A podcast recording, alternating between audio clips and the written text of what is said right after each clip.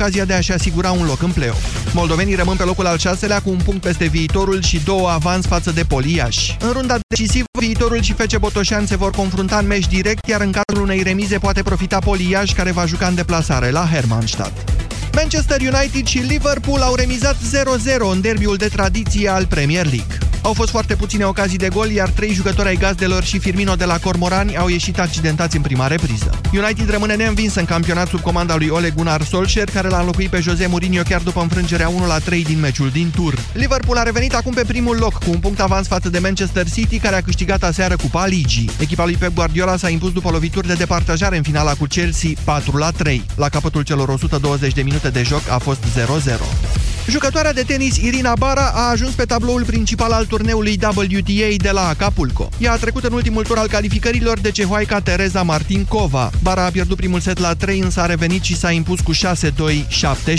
În runda inaugurală, Irina Bara o va întâlni pe Veronica Roic din Paraguay, de asemenea venită din calificări. Tot la Acapulco, Mihaela Buzărnescu este cap de serie numărul 4 și va juca în primul tur cu australianca Daria Gavrilova. Buzărnescu și Bara fac pereche la dublu și sunt cotate cu prima șansă la câștigarea trofeului.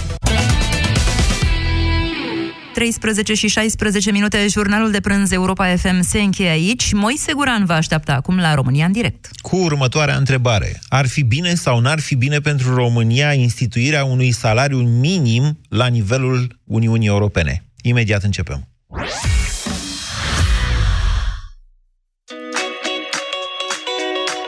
Orange ești împreună cu cei dragi online și offline. Vă bucurați de reduceri de până la 400 de euro la smartphone-urile preferate dacă le cumpărați în pereche împreună cu câte un abonament Orange Me. Oferta completă în magazinele Orange până la 19 martie 2019.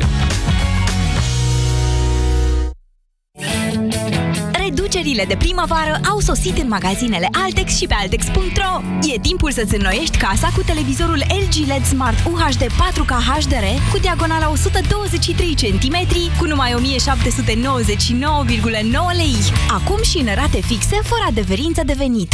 Altex. De două ori diferența la toate produsele. Detalii în regulament. Pentru o viață sănătoasă, respectați mesele principale ale zilei. România în direct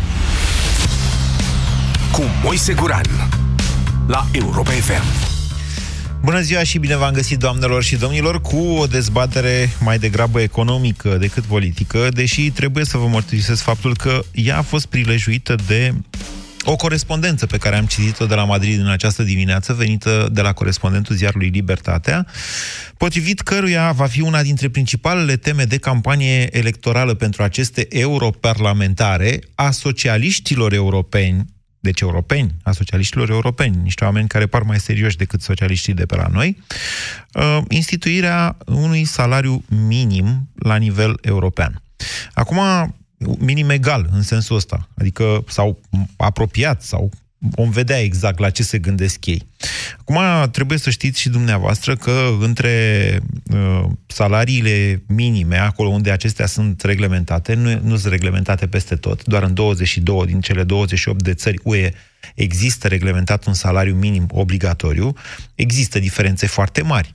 De la peste 2000 de euro în Luxemburg vă citesc de pe un studiu realizat recent de colegii de la curs de guvernare, la peste 1600 în Irlanda, în Olanda cam tot pe acolo, Belgia, Germania, Franța sunt toate între 1400 și 1600 de euro, până la coada clasamentului, în ordinea numărelor de pe tricou, Ungaria și România puțin sau plus minus 500 de euro, vorbim de salariu brut și asta e o chestie importantă, Letonia și Bulgaria pe ultimele locuri, Bulgaria fiind chiar la 300 de euro salariu minim pe economie. Sigur, mai contează foarte mult și diferența de impozitare pe muncă sau pe salariu minim între diferitele state membre. Sunt state în care salariul minim nu e impozitat deloc. Un venit minim, cum e în Marea Britanie, de exemplu. Uh, sunt state în care impozitarea este egală, indiferent că vorbim de salariu minim sau de salariu mediu sau de un salariu foarte mare, chiar țara noastră face parte din această categorie în care contribuțiile și impozitele sunt egale pentru absolut toate salariile. Diferența o face, bineînțeles, ce rămâne în mână celui care primește salariul minim pe economie. Și apoi, dacă mă întrebați pe mine, cea mai importantă distinție sunt țări în care cât vine? 2 milioane din 3 milioane și jumătate angajați la privat sunt plătiți pe salariu minim pe economie. Este cazul României, ați înțeles și dumneavoastră, o țară care are peste 60% dintre angajați, angajații din sfera privată, cel puțin pe hârtie, plătiți pe salariu minim pe economie. Acum, întrebarea nu e cum se va face chestiunea asta, ci dacă ar fi bine sau nu pentru țara noastră ca țările europene să se trezească așa într-o dimineață să zică băi, ia hai să facem noi un salariu minim mediu, așa, adică facem o medie între Luxemburg, unde e peste 2000, și România, unde e 500, să ne dea pe la vreo 1200 de euro. Așa să zicem, gata, de mâine, în toată Europa, salariul minim pe economie e 1200 de euro. Cum ar fi? Ar fi bine, ar fi rău? Ce ziceți? 0372069599. Analizăm efectele unei astfel de măsuri, presupunând că ea chiar va ajunge realitate. Mihai, bună ziua! Bună ziua! Vă ascultăm. Bună ziua, Moise. Uh, domnul Moise, din toate uh, discuțiile pe care le deschis la radio, după părerea mea, asta e cea mai trăznită dintre ele.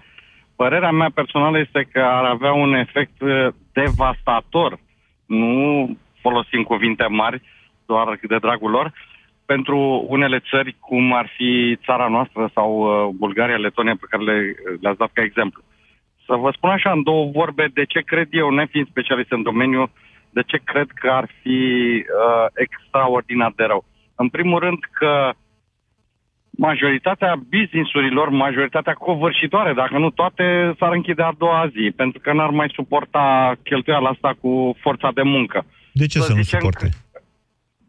Când, domnule, vorbim de România acum. Da, spuneți, de ce să nu o suporte? Da, eco- economia noastră e atât de competitivă încât să, ada- să aibă o productivitate atât de mare și să avem... Uh, Doamne, asta cu productivitatea e o chestie pe care o văd frecvent pe internet. Sunt tot felul de studii, articole în care se arată Corect. cum e productivitatea din România cea mai mare din Europa. Ce productivitatea asta, domnule? Asta e o întrebare capcană, bănuiesc. Nu e o întrebare capcană, o explic da. eu dacă nu vreți dumneavoastră să o explicați, că trebuie să înțeleagă toată e, lumea. E lungă, da, Productivitatea da, e, da. este în creștere foarte mare în România în ultimii ani, foarte mare creștere de productivitate are țara noastră, pentru că ea reprezintă o valoare împărțită la numărul populației din plecarea, din emigrarea oamenilor din țara noastră, crește productivitatea, domnule. O cifră, până la urmă. Și, și, mai, e un, și mai e un aspect. Da. Dacă dumneavoastră aveți acum... Eu am 1000 de euro în buzunar, dumneavoastră aveți un leu. Da. Iar uh, mie mi se dă 100 de euro și dumneavoastră încă un leu.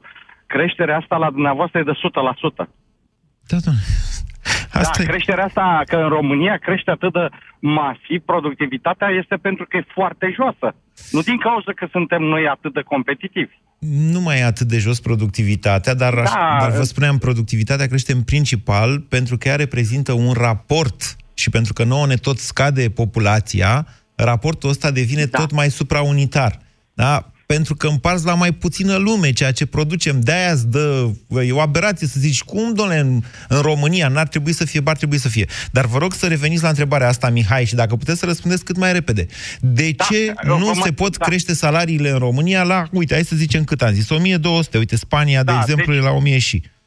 Bun, deci v-am spus primul, primul aspect că businessurile n-ar, probabil n-ar, nu probabil, sigur n-ar putea suporta de ce? cheltuiala asta atât de mare. Hai să nu mai deschidem ca să sar la următorul. Așa. Uh, după aceea, gândiți-vă la o inflație devastatoare care s-ar naște fix a doua zi. Adică, uh, adică patronul adică, crește salariile că îl obligă legea, da? Da. Le dublează, să zicem, de, unde, de la 500 le dublează, la 1000. După care, orice în țara asta va fi mult, mult, mult prea scump. Uh, încă un aspect. Bun, mi-a crescut mie salariul, dar dumneavoastră sunteți pensionar. Vă va crește și dumneavoastră pensia sau veți muri? Mulțumesc. E complicată. Mulțumesc pentru uh, opiniile noastre, Mihai. Haideți să-i mai auzim și pe alții. 0372069599. Ce spuneți, Eugen? Uh, bună ziua, Eugen din Sibiu sunt. Uh, menționez că nu sunt în domeniul economic, nu am uh, tangență cu acest domeniu. Îmi dau cu părerea. Uh, din 2007, odată cu criza din America, uh, se pare că pe pământ, la nivel global, au apărut o felul de idei, de la quantitative easing-ul uh, băncii centrale europene și a Fedului și până la tot felul de idei populiste, care se, se aplică doar din dorința de a mări capacitatea populației de pe întreg pământul de a cumpăra. Concret, la noi, pentru România, ar fi și bun și rău. Uh, odată cu creșterea salariului minim pe economie, ar putea uh, crește puterea de cumpărare. Pe de altă parte, cum spunea cei uh, interlocutorul Mihai, dinainte, da. Miha, uh, ar fi o problemă, nu neapărat productivitate. În domeniul meu, de exemplu, am o productivitate mai mare decât în vest, dar nu am piață de desfacere datorită puterii de cumpărare. Degeaba aș dori să vând un produs care se vinde în Occident cu 10 euro, deși îl produc de 10 ori, poate mai mult decât cei de, cei de acolo, nu am cui să-l vând, pentru că nu există putere de cumpărare. Așa. Și atunci tre- trebuie să găsești piețe externe. Odată cu creșterea puterii de cumpărare pe plan intern, ar crește și uh, veniturile întreprinzătorilor români. Dar doar cei celor care sunt restructurați, care au investit, care au capacități de producție și sunt performanți. Restul economiei ar avea de suferit. Mhm. Cei care sunt subvenționați, cei care uh, nu sunt uh, ancorați puternic în economie vor suferi. Da. Pentru că vor trebui să dea salarii mai mari. Îmi place că vedeți Moment. lucrurile în perspectivă, iar și bineînțeles plăcerea mea supremă este să vă provoc pe dumneavoastră ascultătorii acestei emisiuni, dar dacă tot le vedeți așa în dinamică, pentru că sunteți niște oameni inteligenți și nu o spun, adică o spun cu tot respectul, nu, să nu credeți că fac mișto, vă întreb în felul următor. Domnule, dacă ar fi cam același salariu minim în toată Europa, asta n-ar stopa, de exemplu, emigrarea forței de muncă din România? Că mulți pleacă Cred în Europa pe salariu minim. Cred că asta este și scopul la nivel european pentru a Să nu mai vină este europenii peste ei, bineînțeles, este o, o măsură antimigraționistă, de fapt. Este, dar nu au gândit-o bine. Atâta timp cât nu există o fiscalitate unitară, vor apărea distorsiuni foarte mari pentru că nu au gândit-o în profunzime. Orice măsură economică se ia pe baza unui studiu aprofundat, ca și în România, unde specialiștii ar trebui să simuleze zeci, cum fac americanii, zeci de simulări în diverse situații și de-abia după aceea să aplice. Asta este o măsură populistă, e, uh, sună utopic și frumos, dar în momentul în care o aplici, uh, va distorsiona economia și vreau să vă spun că inclusiv aceste fonduri europene care se dau masiv în toată Europa strică, uh, strică efectiv raporturile din economie. De ce? Unul care investește din banii pe care îi câștigă și altul care primește aceste fonduri, dar nu este atât de competitiv poate decât unul care a investit, uh, dintr-o dată se trezește cu o tehnologie și automat ce face el? Scade prețul pentru a fi competitiv, pentru că nu a investit acești bani, a primit o cofinanțare. Deci primește de la Uniunea Europeană, prin fondurile alea europene, un plus de competitivitate. Ce așa rău exact. asta? Păi este, într-un fel nu este rău, dar dacă uh, acest întreprinzător ar fi pe bune competitiv, Păi, pe bune competitiv. Știți cum e? Da. Știți cum e? Deci eu am 130 uh, de kg și dumneavoastră aveți 50 de kg. Uh, și ziceți, hai, da, doamne, să ne batem amândoi, să facem un meci de box, să vedem, că avem șanse exact, egale. Ia să plecăm. Da, nu.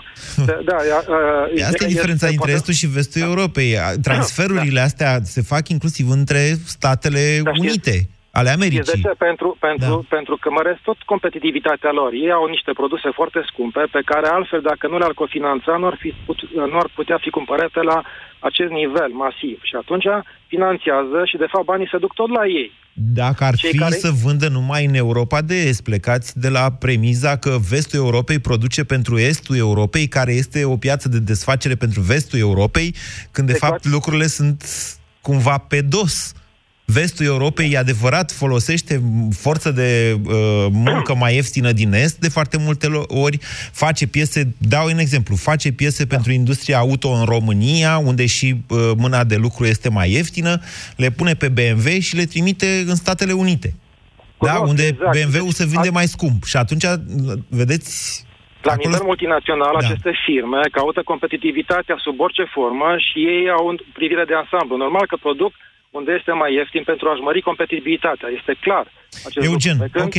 Deci dumneavoastră spuneți că uh, nu ar fi un lucru bun pentru... Este și bun, este și bun și rău asta spun. Pentru românii de rând ar fi ok că ar crește, dar, uh, dar că prețurile s-ar păstra undeva ca acum, ar fi ok, dar uh, vă spun că în momentul în care s-ar mări salariul minim la acest nivel Da. și prețurile ar crește, undeva această competitivitate de preț a salariului s-ar pierde. Pe de altă parte, întreprinzătorul român, care nu este competitiv, asta spun, cu tehnologie, cu know-how, cu uh, o piață de marketing, cu tot ce are, va pierde pentru că va fi forțat să plătească niște salarii care vor reduce din competitivitate, el fiind la început. Ia mai lăsați-o încolo, știți bancul ăla cu competitivitatea. Da. Lăsați-o încolo de competitivitate. Păi dar ce ăia din vest care vin să concureze pe investitorul român, ăia ce competitivitate au? Adică Păi, au ei- pentru da, că au mâna lor susținere. de lucru cum e? e mai, nu e Păi mai e- scumpă? E mai scumpă, dar e deja sunt așezați. Asta vă spuneam, o, o întreprindere mică românească care concurează cu un mare concert, să spunem, pe o Așa, piață. da. Nu va putea, deci în momentul în care îi se va duce ace- această competitivitate a salariilor, uh, va suferi, pe când ceilalți, cu privirea de ansamblu, își vor muta automat. Ce- Uitați-vă ce se întâmplă în vestul României. În momentul în care anumite firme consideră că nu mai sunt competitive datorită Pleacă. salariilor, Da. pleacă pentru că au un, au un calcul. Și asta vă spun, este și bine și rău. Rămâne de văzut dacă se poate aplica. Mulțumesc, Și Eugen. Încă, încă, încă Da. o chestie vreau să spun. În lipsa unei fiscalități unitare, un salariu minim pe economie distorsionează piața. Fiscalitate unitară la nivel european, ăsta e dream, ca să zic așa, de vreme ce nu există monedă unică la nivel european. În momentul în care ai o monedă unică, poți să vorbești despre o fiscalitate unitară, pilonul fiscal se numește el și e în planurile Uniunii Europene, dar deocamdată nu există o monedă unică la nivel european. Noi suntem o țară care nu are moneda unică euro. E zona euro, cu câte state sunt acolo. Dar în Europa de Est nu prea avem țări, decât foarte mici. Țările mici au trecut la euro. 0372069599. Ar fi bine sau n-ar fi bine pentru țara noastră ca Uniunea Europeană să impună un salariu minim egal în toată Europa? Dumitru, bună ziua! Bună ziua, Moise. Vă ascultăm. Conjunctura face să fiu și consultant uh, HR. Și Da. răspunsul meu este da, da, ar fi... Ar A- fi... Angajați oameni, adică asta faceți noastră. Nu fac numai angajare, fac consiliere, efectiv. uh, Sunt și de partea angajatorului și de partea angajatului, astfel încât să creez un echilibru între cei doi. Ok. În contextul acesta în care utopic vorbim, sau vorbim la nivel de dacă, da, ar fi o idee bună, atât pentru angajat, pentru că îi va crește, um, va crește stima de sine, uh, va fi... Îi va crește uh, stima de sine? Da, pentru că în momentul în care uh, el se simte valorizat, Mm. uh, în momentul respectiv, uh, modul cum se prezintă la locul de muncă va fi altul. În momentul în care uh, are un salariu minim pe economie și știe că acel minim pe economie nu îi satisface uh, minimul de nevoi, dar trebuie să, să, um, să se ducă la muncă, uh, se simte exploatat. Da. Pe de altă parte... Dumitru, stați așa un pic, că dumneavoastră vorbiți foarte teoretic. Noi, așa cum vă spuneam mai devreme, din 3 milioane și jumătate de, de angajați în mediul privat, 2 milioane sunt în momentul de față pe salariu minim pe economie. Dar noi Corect. toți știm, toți știm în România că, de fapt, din aia 2 milioane, o parte, nu știm exact cât de mare parte, mai primesc, de fapt, Câștig de la la negru. patron, sigur că da. Da, corect. Aici vreau să ajung. Ăsta, cred că punctul uh, sau câștigul maxim ar fi în uh, o, o stimulare a educației uh, patronului, astfel încât atunci când stabilește salariul, baza de referință să nu fie minimă și să poată să-și permite el să negocieze și să-și uh, manipuleze uh, angajatul astfel încât uh, să-l țină aproape de el. În momentul în care angajat, angajatorul va înțelege că uh, costul de producție Da, dumneavoastră, de Va ce fi- credeți că nu înțelege? nu vrea să înțeleagă. Uh, preferă să se orienteze mai mult spre uh, câștiguri imediate decât să investească în Eu resursa cred că umană. dumneavoastră nu sunteți specialist în HR. Nu cred că sunteți consultant în HR. Asta e. Pentru că, din experiența mea mică, atâta câtă e cu economia asta la firul ierbii, cum se spune, niciun patron, sau sunt foarte puțini patroni atât de neexperimentați, ca să nu zic direct nesănătoși la cap, nu își permit să plătească în realitate oameni buni, oameni pe care vor să-i păstreze cu salariu minim pe economie și să le spună du-te bă de aici dacă nu-ți convine că mai sunt 10 la ușă. În primul rând că nu mai sunt 10 la ușă. În al doilea rând că acele plăți informale, sau cum le spunem, muncă la negru, plată parțială la negru sau la gri, uh, se întâmplă peste tot pentru că niciun patron nu poate să se descurce singur și orice om sănătos la cap vrea să-și plătească angajația astfel încât acestea să nu-i plece. A, că este în țara noastră impozitarea muncii atât de mare încât patronul respectiv preferă să-i dea bani în mână, o parte din salariu sau poate chiar jumătate din salariu în mână, asta e cu totul și cu totul altceva. Dumneavoastră spuneți, de fapt, nu, domnule, patronii din România sunt atât de tâmpiți încât plătesc, chiar plătesc pe salariu minim pe economie pentru că ei consideră slugi pe angajații în, în, în, în momentul de față pot să spun și am date mult mai, mai precise pe zona asta.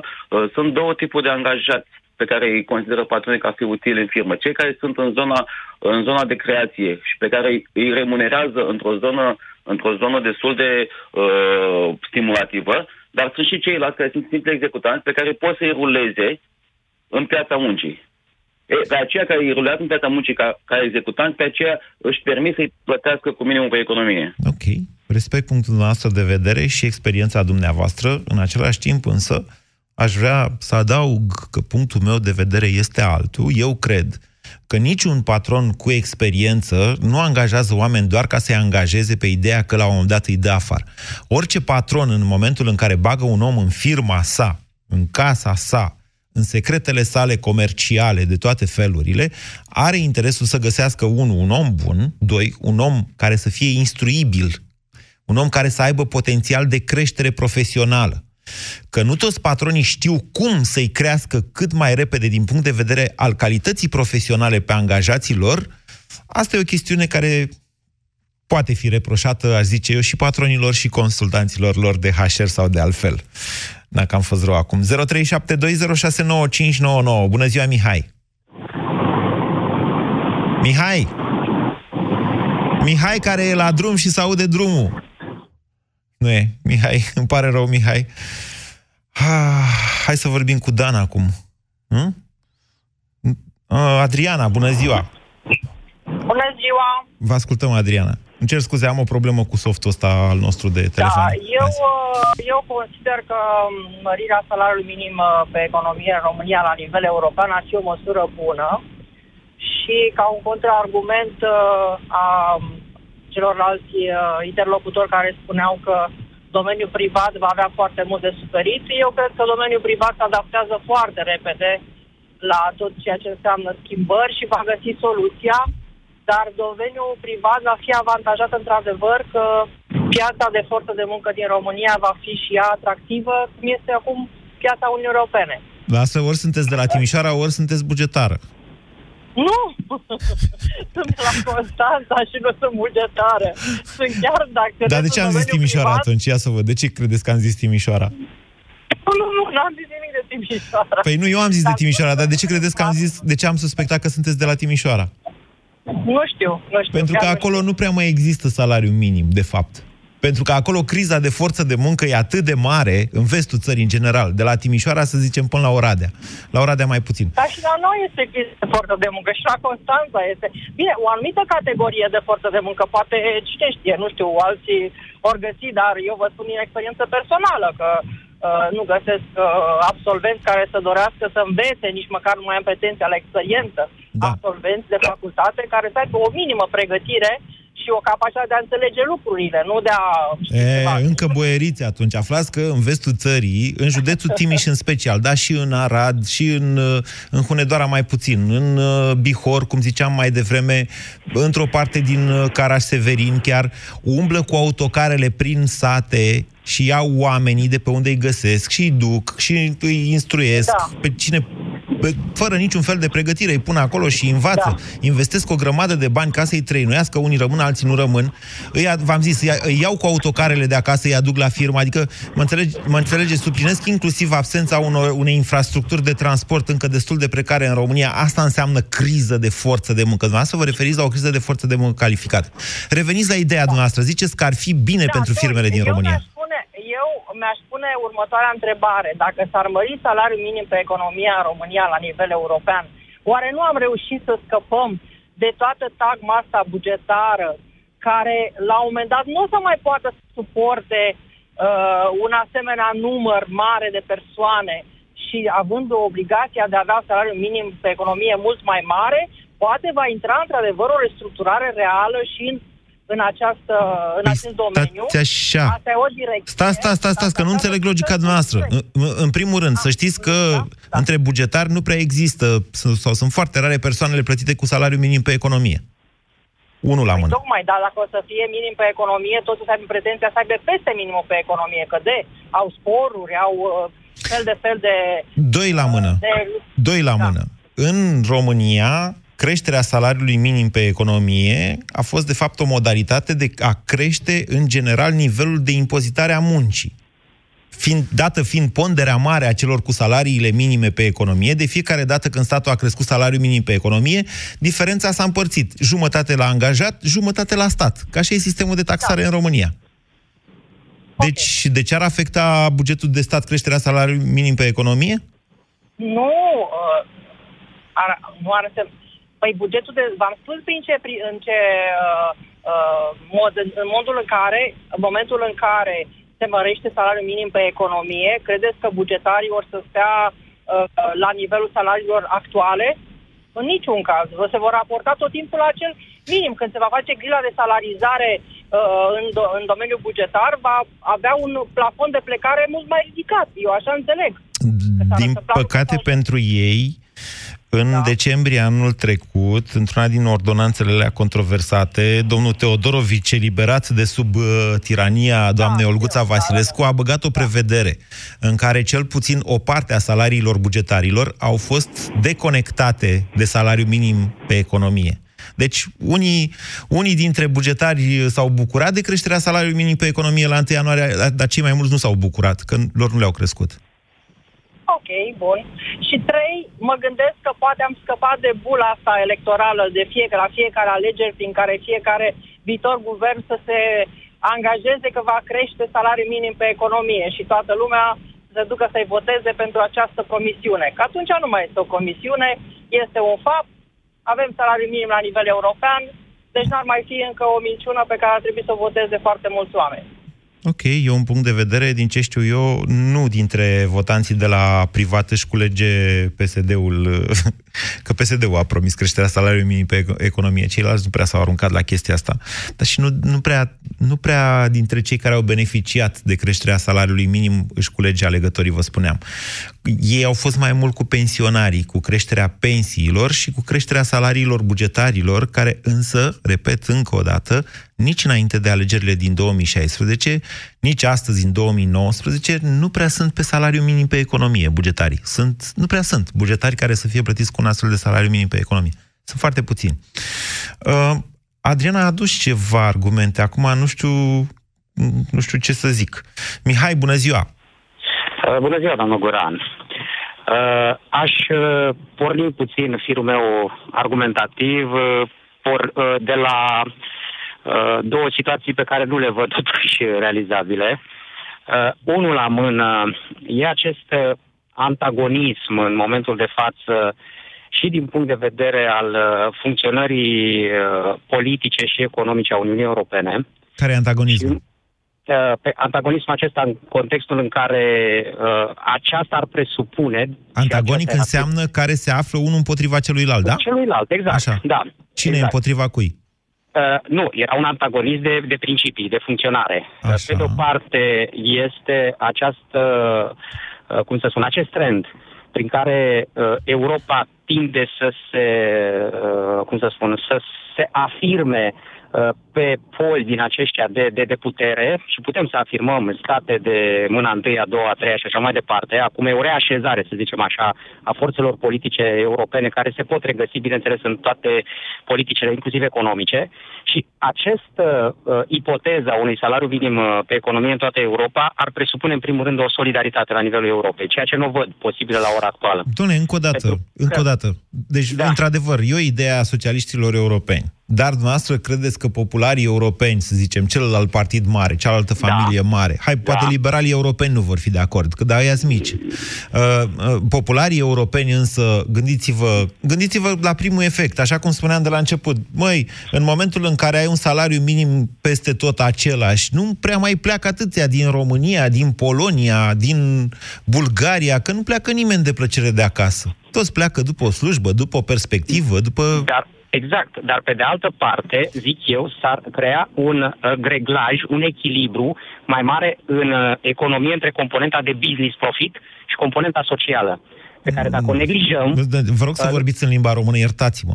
Deci, adică, până acum s-au adus, stați așa, să facem o scurtă da. recapitulare, Mihai. Până acum da. lumea a zis așa, uh, primul interlocutor care a fost, tot Mihai îl chema, a zis ar fi da. o catastrofă pentru mediul de afaceri, pentru că pur și simplu nu se putea crește salariile atât de mult, fără să crești și prețurile. că mediul de afaceri singur n-ar putea face față și de aceea oarecum la nivel instituțional, da. ca pârghii instituționale pe care le are Europa, ar trebui oarecum să sprijine și mediul de afaceri, așa cum ar trebui să sprijine, bineînțeles, și sistem, s-ar putea crea probabil un fond Uh, de solidaritate, cel puțin până ar putea să fie implementat un asemenea program. Următorii uh, interlocutori au zis, da, dar Europa sprijină mediul de afaceri din România prin fondurile astea europene, care sunt de fapt niște granturi, în măsură... Da, da? sunt niște fonduri direcționate uh, precis pe fiecare business în parte. Nu sunt niște fonduri care se direcționează pe uh, stimularea și pe sprijinul salariului minim. Uh, Uh, bineînțeles, aici o componentă importantă e și fiscaliz- și taxarea salariului minim. Când îți dă bani Europa ca să te tehnologizezi, să-ți iei pe da. robotul Mitică pe care l-am filmat eu la fabrica da, Ford de la Craiova. Dar e de lui Gheorghiță acel fond, care îl face el proiectul lui.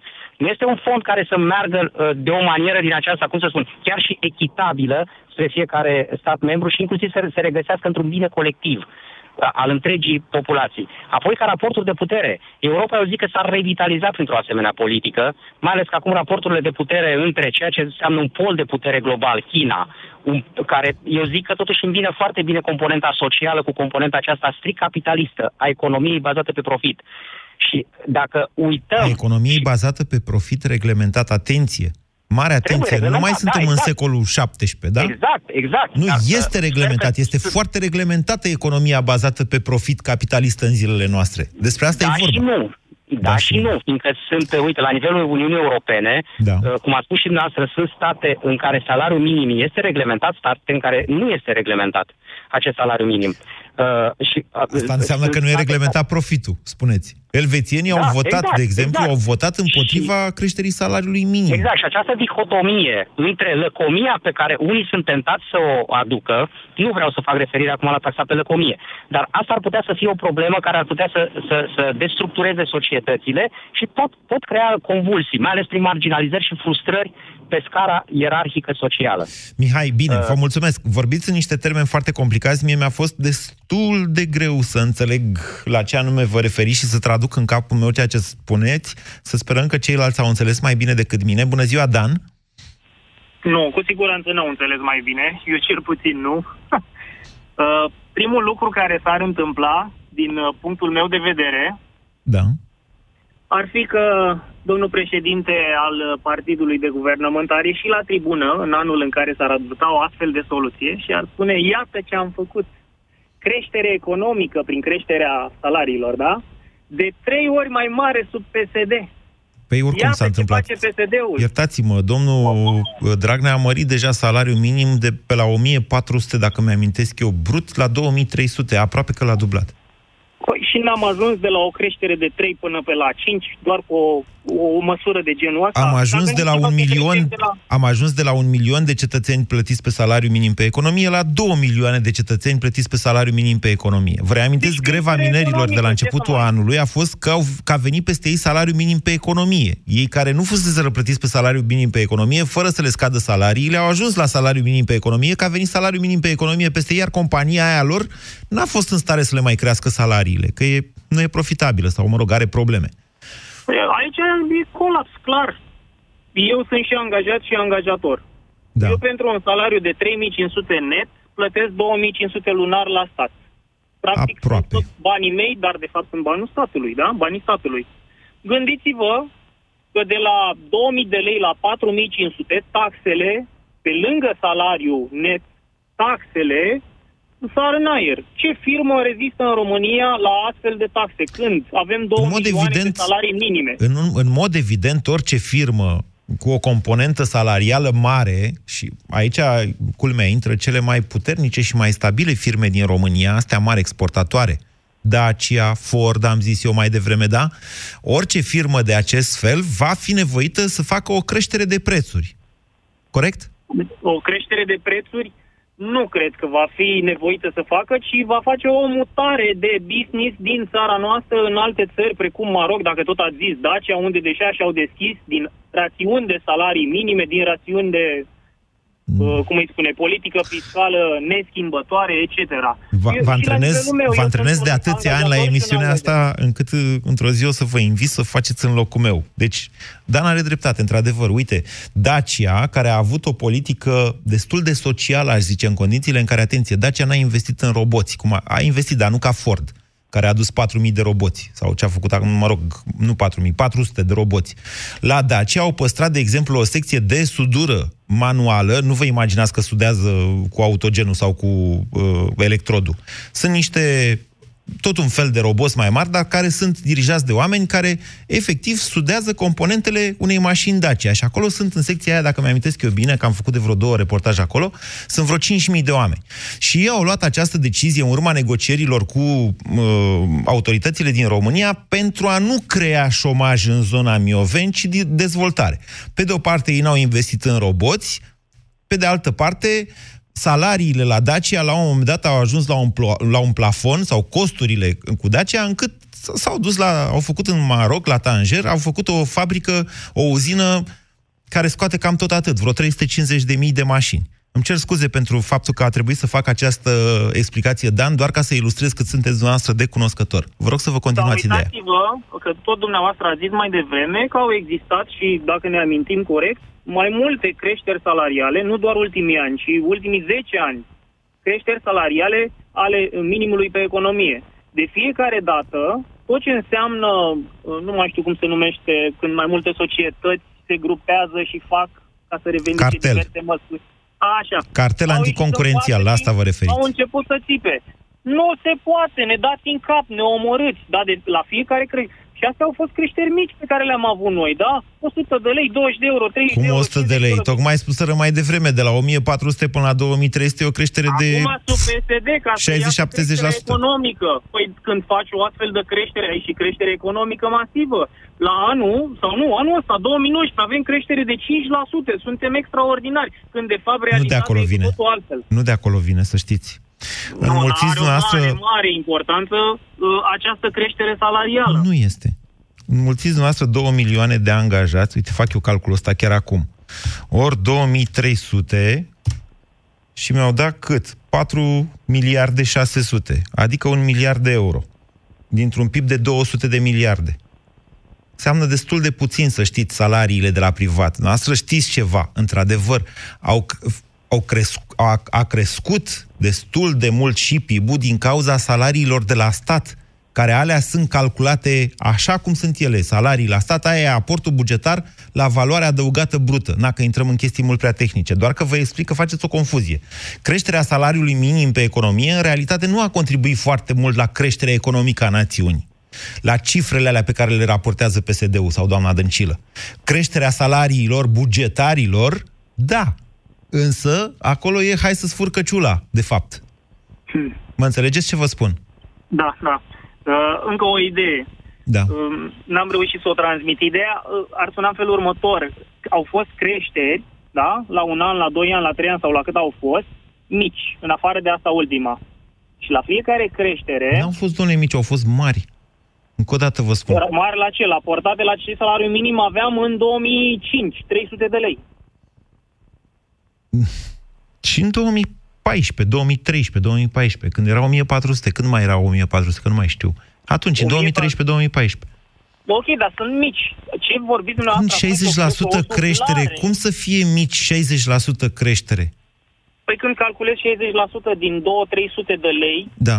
față de 60% din 4.000 de lei, Da. normal că sunt mici. Noi suntem la un nivel care nu ar accepta o creștere de la 2.000 de lei la 4.500. Poate am putea să mai rezistăm la un 4, 2.500, 2.600, 2.800 de lei, dar când treci de la cât avem minim pe economie, 2 milioane de salarii, da? De 2.000 de lei la 4.500 sau mai mult de atât, este enorm. Noi nu avem cum să absorbim. Mai întâi Păi prin intrăm în prețuri. colaps. Prețuri. Alea sunt niște efecte care sigur vor veni. Eu vorbesc acum de șomaj. Dar hai să mergem Ce mai departe pe companii- linia asta logică. Bine, deci u- unele companii vor da mai mulți oameni afară, alți, alte companii vor prefera să crească prețurile, alte com- dar atenție că o parte a companiilor din România exportă. Deci vor exporta cu preț mai mare și în vestul Europei, unde exportă cel mai mult companiile din România. Vor exporta? Dumneavoastră ziceți că vor exporta, dar vor exporta? Nu, nu vor mai exporta. Pentru că, exact cum au zis cei de dinainte, Da. nu vor mai fi concurențiali.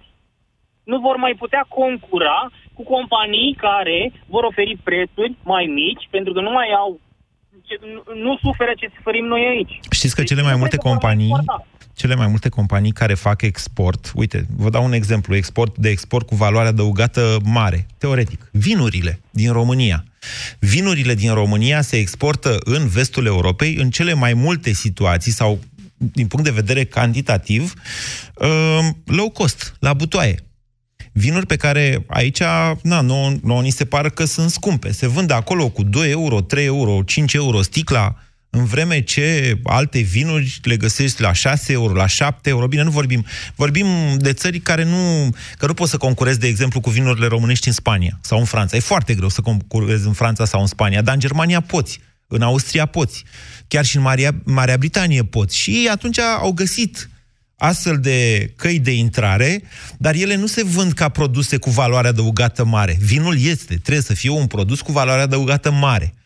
În realitate, ei se duc acolo și vând tot low cost. De ce? Pentru că pe ele scrie Made in Romania, nu scrie BMW sau Made in Germany. Mă înțelegeți? Aici este vorba și de prestigiu de marcă pe care țara noastră nu... și alte țări din vestul Europei, că nici polonezii nu sunt uh, așa sau nu știu pe cine să vă mai dau, bulgarii, poftiți. Nici ei n-au așa un mare brand de țară din punct de vedere comercial. Și cumpărătorul se uită. La ce se uită în vestul Europei? Se uită la preț, vede, ăsta e mai scump, ăsta e mai ieftin, ăsta e de ce e mai ieftin? E din România. Ia să-l încerc, bă, că poate n-am bani și poate îmi place. Îți deschide o cale. În momentul în care sunt la fel de scumpe și vinul din Franța și vinul din România, francezul să zică, ia uite băi, păi cumpăr de al meu, că știu cum e. Nu vă mai vorbesc de naționalismul ăsta de consum, care este încurajat, în realitate, peste tot. Peste tot oamenii vor să, să consume produse făcute în țara lor. Am văzut în, în Londra, domnule, în Londra am văzut că aproape peste tot îți scriu unde este făcută pâinea, unde e făcut cârnatul, de unde vine vita respectivă pe care o, o pune în farfurie, se mândresc cu faptul că... Dar nu e o chestie de mândrie. E o chestiune de mentalitate. Ei pur și simplu vor să consume lucruri care sunt făcute în țara lor. Nu întreabă, e făcută pâinea asta de un pakistanez, de un indian, de un român sau de un englez. Nu, nu interesează asta. Interesează faptul că e făcută acolo și că cineva a lucrat și a plătit taxe în Marea Britanie pentru asta. Și asta o să vedeți și în Franța, chiar mai mult decât în Marea Britanie, și în Germania, nu chiar la fel. Germanii sunt mai atenți la... au niște sensibilități de astea, na, firesc, după al doilea război mondial.